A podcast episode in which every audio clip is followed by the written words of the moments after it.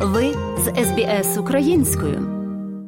Нині світ має можливість відновити дію статуту Організації Об'єднаних Націй і гарантувати повну силу світового порядку, що ґрунтується на правилах для всіх. Про це заявив президент України Володимир Зеленський на спеціальному засіданні Ради безпеки ООН у Нью-Йорку. Він також наголосив на неприпустимості укладення тіньових угод із Росією. 140 держав міжнародних організацій повністю або частково підтримали українську формулу миру.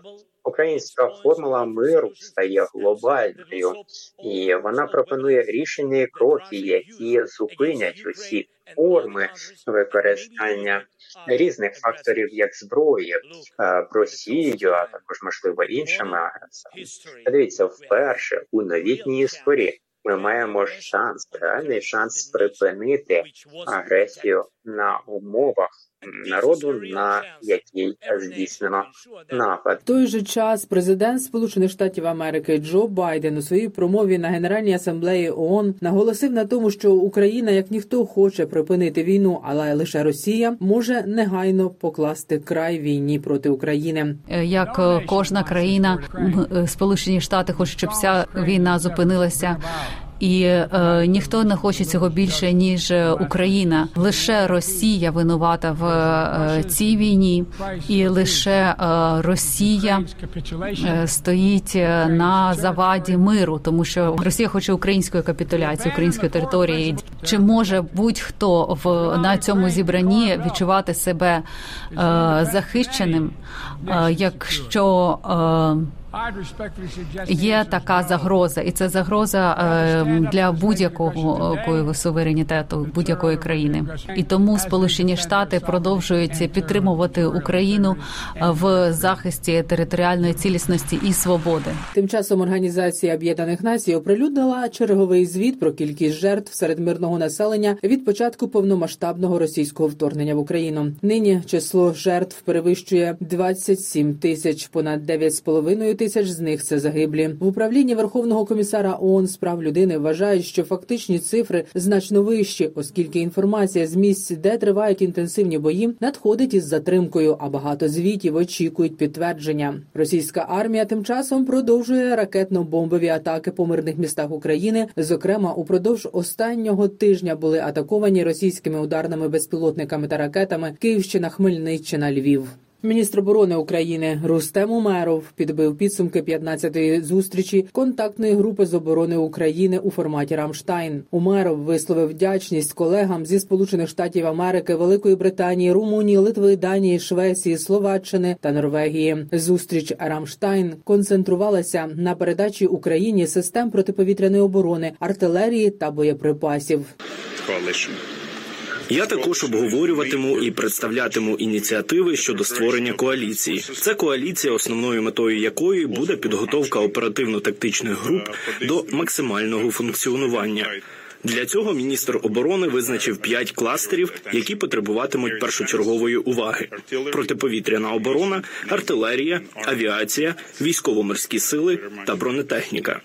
Генеральний секретар НАТО Єнс Столтенберг закликав світ готуватися до довготривалої війни Росії проти України. Про це він сказав у інтерв'ю виданню німецької медіагрупи Панке. Столтенберг додав, що після завершення війни Україна повинна буде отримати гарантії безпеки, аби російська агресія проти неї не повторилася. Єнс Столтенберг висловив переконання, що Україна зрештою буде в НАТО. Коментуючи ці заяви, керівник центру військово-правих досліджень Олександр Мусі. Мусієнко висловив точку зору про те, що на подальший перебіг війни та її тривалість впливатимуть кілька факторів. Інтенсивність подальших військових дій залежатиме від того, як швидко українські сили оборони зможуть звільнити окуповані території, а також від ресурсної спроможності сторін та від імовірності зміни політичного курсу Москвою і ще від виснаження російського агресора, говорить Олександр Мусієнко. Довга війна не означає, що вона буде мати таку форму, як ми бачимо зараз. Для того щоб продовжувати продовжувати бойові дії, потрібні будуть певні паузи, якісь для того, щоб знову накопичити ресурси і знову стали можливі бойові дії. Захід теж зараз запускає оборонну промисловість, але часу треба буде. А в цей час вона може тривати в вимірах, як триває інформаційний, економічний, політичний. Зрештою, ця війна вона має прийти до логічного завершення не просто в контексті звільнення територій, вона має призвести до змін взагалі в архітектурі європейської безпеки. Вступ України в НАТО мають бути запропоновані формули, за яких Росія не зможе поновити агресію. Олександр Мозієнко також прокоментував успіх сил оборони України на півдні від Бахмута Донецької області, що фіксується нині на фронті. Як розповів суспільному мовленню керівник центру військово-правих досліджень, поступове просування на бахмутському напрямку дозволяє займати українським захисникам панівні висоти, що значно збільшує ефективність ведення бойових дій. Отже, це має не лише тактичне, а й стратегічне значення. Окрім того, говорить військовий експерт, українське командування вже має можливість нав'язувати свої сценарії подій на полі бою.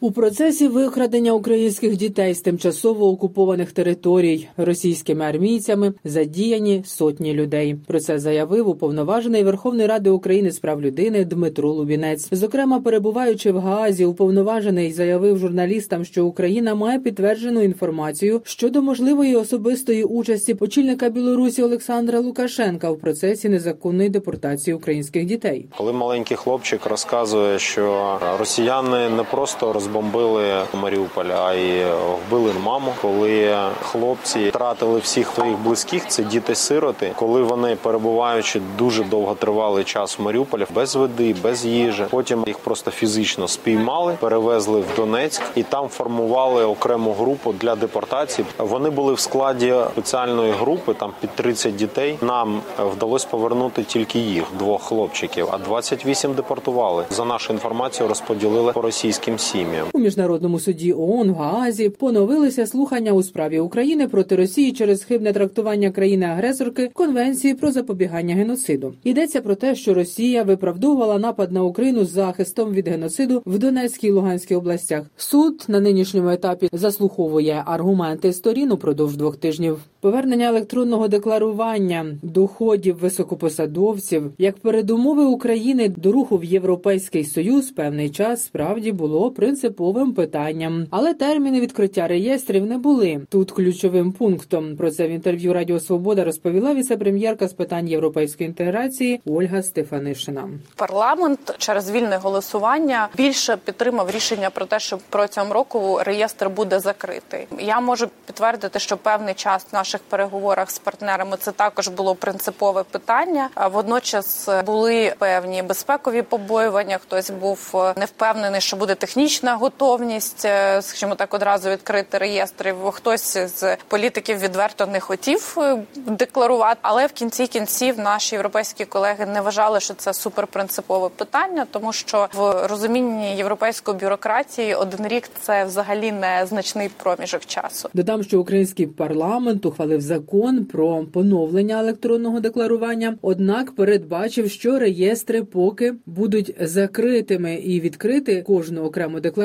може чиновник чи високопосадовець лише добровільно. Однак президент України Володимир Зеленський не підписав цей закон і повернув його на доопрацювання у Верховну Раду, вимагаючи, аби декларації чиновників були відкриті негайно. У державному бюджеті України на наступний рік коштів на вибори не передбачено. Про це в телевізійному марафоні Єдині новини повідомив перший заступник голови Верховної Ради України Олександр Корнієнко. За його словами, десь в середині листопада Верховна Рада може затвердити державний бюджет України на 2024 рік, і в поданому кабінетом міністрів варіанті бюджету немає згадки ні про президентські, ні про парламентські вибори. Ми бачимо, що міністерство фінансів і уряд не забюджетували вибори на наступний рік. Зокрема, це і тому, що формально немає підстави, бо діє воєнний стан, і зокрема тому, що ніхто не розуміє до кінця цю суму. Це величезні гроші, які наразі теж є куди державі спрямовувати на зміцнення обороноздатності. Говорити про вибори, коли в країні діє воєнний стан, недоречно. На цьому наголосила голова правління громадянської мережі опора Ольга Айвазовська. За її словами, в українському інформаційному просторі дедалі частіше стала лунати тема, нібито підготовки до виборів або восени цьогоріч, або навесні наступного року. В країні, де триває війна, демократичні вибори неможливо, вважає Ольга Айвазовська. Дискурс є в політичному полі. Я згадувала президентські вибори в Сполучених Штатах, де тема України демократії обговорюється. До закінчення активної фази війни демократичні вибори неможливі. Їх е, початок без усвідомлення, як вони закінчаться, чи буде забезпечено кінцевий результат, дуже ризикований для держави і для країни. Інший представник громадянської мережі ОПОРА Андрій Савчук прокоментував ще одну актуальну проблему про те, скільки українців, які втікли від війни, отримали тимчасовий притулок в інших країнах чи стали біженцями, готові повернутися в Україну після завершення війни. За опитуванням, яке в семи країнах проводила громадянська мережа ОПОРА, ми маємо цифру, що не планує повертатися 30% українців, але це серед тих українців, які переїхали до 24 лютого. Якщо ми подивимося на цифру тих, хто переїхав після 24 лютого, то ми отримаємо цифру лише в 12% серед тих, хто не бажає повертатися. Тобто, з однієї сторони, ми маємо цифру доволі оптимістичну. А з іншої розуміємо, що чим довше українці перебувають за кордоном, тим більше вони бажають залишатися. Додам, що загалом близько 5 мільйонів українців виїхали за межі країни після початку повномасштабного російського вторгнення в Україну. Людмила Павленко із Києва для СБС Аудіо. Хочете почути більше подібних історій? Слухайте в Apple Podcast, Google Podcast, Spotify або будь-якому іншому місці.